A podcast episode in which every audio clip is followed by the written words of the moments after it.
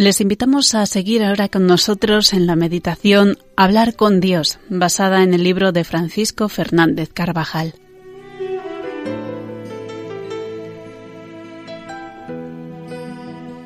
En este miércoles de la octava de Pascua, la meditación se titula Dejarse ayudar.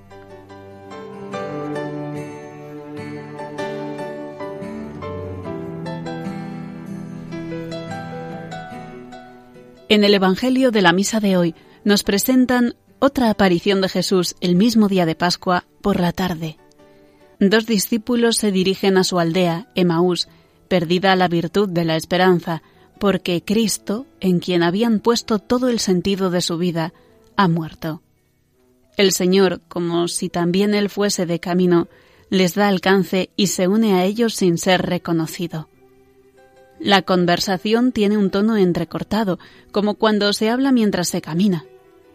Hablan entre sí de lo que les preocupa, lo ocurrido en Jerusalén la tarde del viernes, la muerte de Jesús de Nazaret. La crucifixión del Señor había supuesto una grave prueba para las esperanzas de todos aquellos que se consideraban sus discípulos y que en un grado o en otro habían depositado en Él su confianza. Todo se había desarrollado con gran rapidez y aún no se han recobrado del todo de lo que habían visto sus ojos.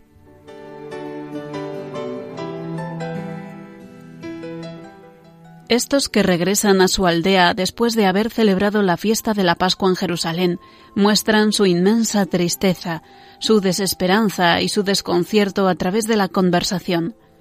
Nosotros esperábamos que había de redimir a Israel, dicen. Ahora hablan de Jesús como de una realidad pasada.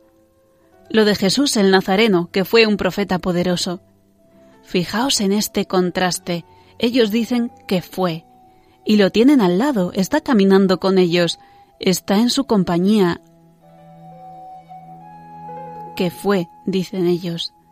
Nosotros, si hiciéramos un sincero examen, un detenido examen de nuestra tristeza, desalientos, de nuestro estar de vuelta de la vida, encontraríamos una clara vinculación con este pasaje evangélico. Comprobaríamos que espontáneamente decimos Jesús fue, Jesús dijo, porque olvidamos que, como en el camino de Emaús, Jesús está vivo a nuestro lado ahora mismo.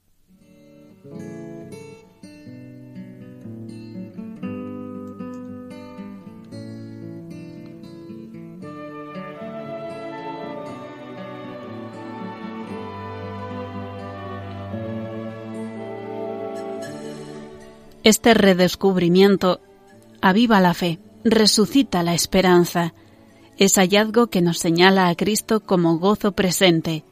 Jesús es, Jesús prefiere, Jesús dice, Jesús manda ahora, ahora mismo. Jesús vive.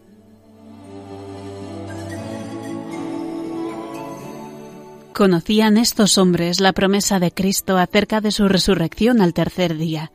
Habían oído por la mañana el mensaje de las mujeres que habían visto al sepulcro vacío y a los ángeles. Habían tenido suficiente claridad para alimentar su fe y su esperanza, y sin embargo hablan de Cristo como de algo pasado, como de una ocasión perdida. Son la imagen viva del desaliento. Su inteligencia está a oscuras y su corazón embotado. Cristo mismo a quien al principio no reconocen, pero cuya compañía y conversación aceptan, les interpreta aquellos acontecimientos a la luz de las escrituras. Con paciencia les devuelve la fe y la esperanza. Y aquellos dos recuperan también la alegría y el amor. No es verdad, dicen más tarde, que sentíamos abrasar nuestro corazón mientras nos hablaba en el camino y nos explicaba las escrituras. Es posible que nosotros nos encontremos alguna vez con el desaliento y la falta de esperanza ante defectos que no acabamos de desarraigar, ante dificultades en el apostolado o en el trabajo que nos parecen insuperables.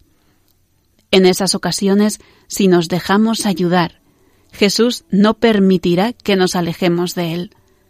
Quizás sea en la dirección espiritual donde, al abrir el alma con sinceridad, veamos de nuevo al Señor. Con él vienen siempre la alegría y los deseos de recomenzar cuanto antes. Y se levantaron a toda prisa y regresaron a Jerusalén. Pero es necesario dejarse ayudar, estar dispuestos a ser dóciles a los consejos que recibimos.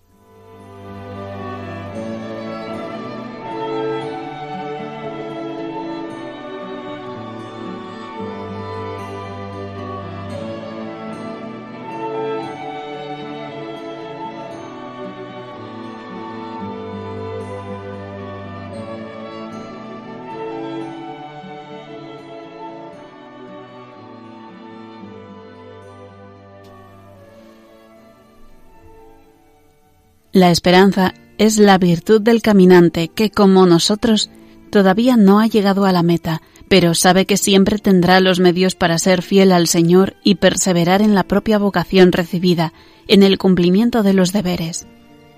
Pero hemos de estar atentos a Cristo, que se acerca a nosotros en medio de nuestras ocupaciones, y agarrarnos a esa mano fuerte que Dios nos tiende sin cesar, con el fin de que no perdamos el punto de mira sobrenatural también cuando las pasiones se levantan y nos acometen para arrojarnos en el reducto mezquino de nuestro yo, o cuando con vanidad pueril nos sentimos el centro del universo. Yo vivo persuadido de que sin mirar hacia arriba, sin Jesús, jamás lograré nada.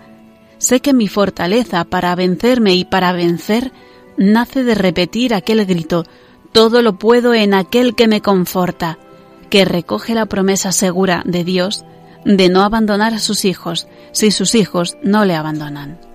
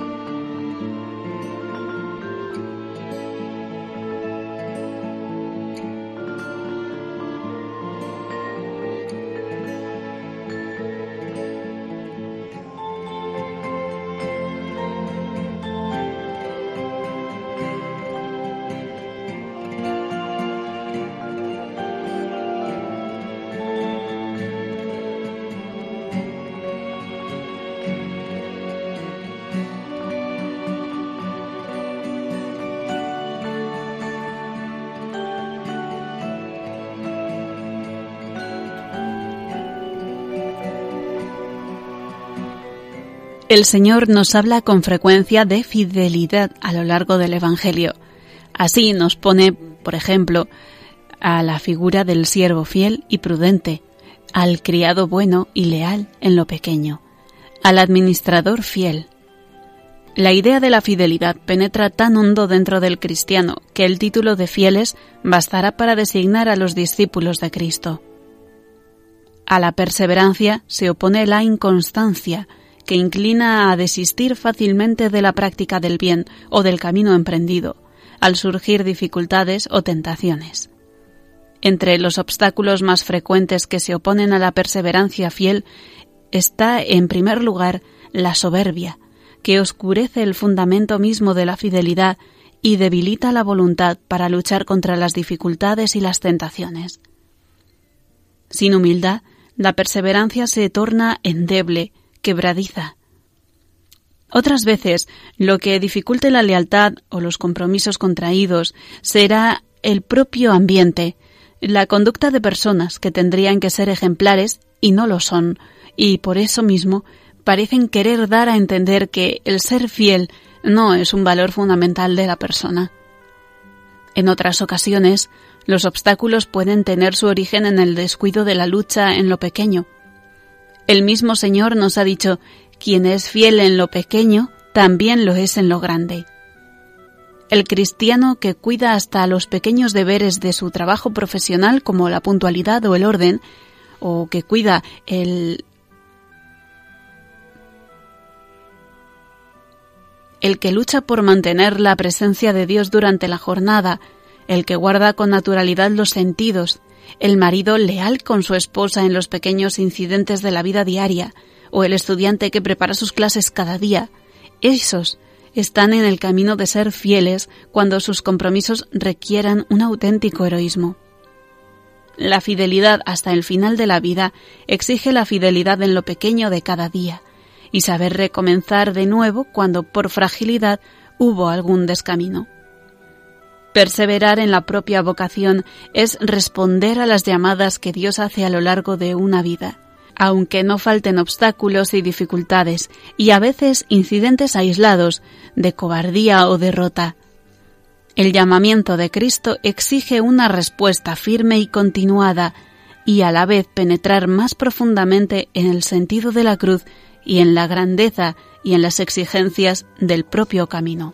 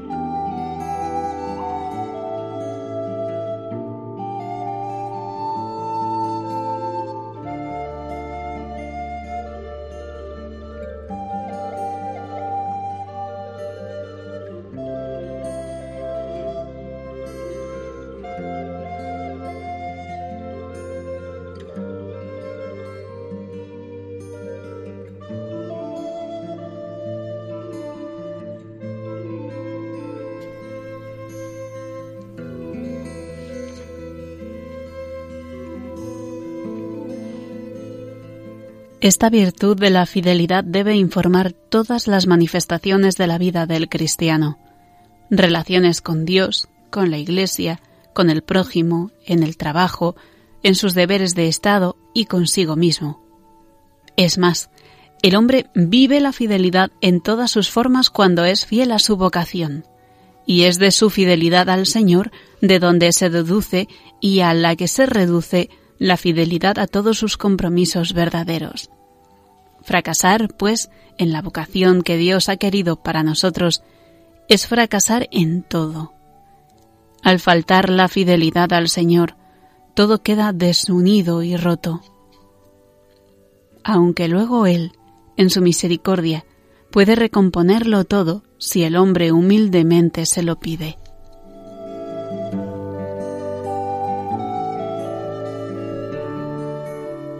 Dios mismo sostiene constantemente nuestra fidelidad y cuenta siempre con la flaqueza humana, los defectos y las equivocaciones. Está dispuesto a darnos las gracias necesarias, como a aquellos dos de Emaús, para salir adelante en todo momento si hay sinceridad de vida y deseo de lucha. Y ante el aparente fracaso de muchas tentativas, si lo hubiera, debemos recordar que Dios, más que el éxito, lo que mira con ojos amorosos es el esfuerzo continuado en la lucha. De este modo, perseverando con la ayuda de Dios en lo poco de cada día, lograremos oír al final de nuestra vida con gozosa dicha aquellas palabras del Señor. Muy bien, siervo bueno y fiel. Has sido fiel en lo poco, te constituiré sobre lo mucho. Entra en el gozo de tu Señor. Es muy posible que nosotros también nos encontremos con personas que han perdido el sentido sobrenatural de su vida y tendremos que llevarlas, en nombre del Señor, a la luz, a la esperanza, porque es mucha la tibieza en el mundo, es mucha la oscuridad, y la misión apostólica del cristiano es continuación de la de Jesús, concretada en aquellas personas entre las que transcurre su vida.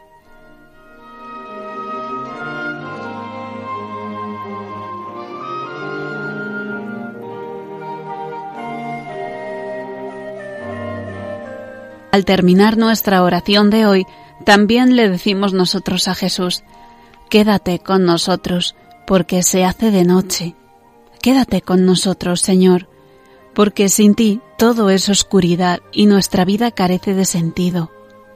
Sin ti andamos desorientados y perdidos, y contigo todo tiene un sentido nuevo, hasta la misma muerte es otra realidad radicalmente diferente. Quédate con nosotros, Señor. Recuérdanos siempre las cosas esenciales de nuestra existencia. Ayúdanos a ser fieles. Ayúdanos a saber escuchar con atención el consejo sabio de esas personas en las que tú te haces presente. Tú estás presente en ellos en nuestro continuo caminar hacia ti. Quédate con nosotros porque ha oscurecido. Fue eficaz la oración de Cleofás y su compañero. Qué pena si tú y yo no supiéramos detener a Jesús que pasa. Qué dolor si no le pedimos que se quede.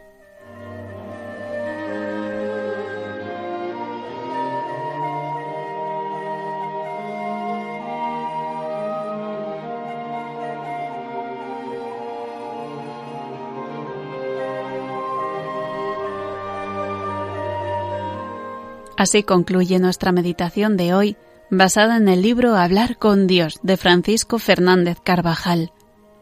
En este miércoles de la octava de Pascua hemos meditado en torno a dejarnos ayudar.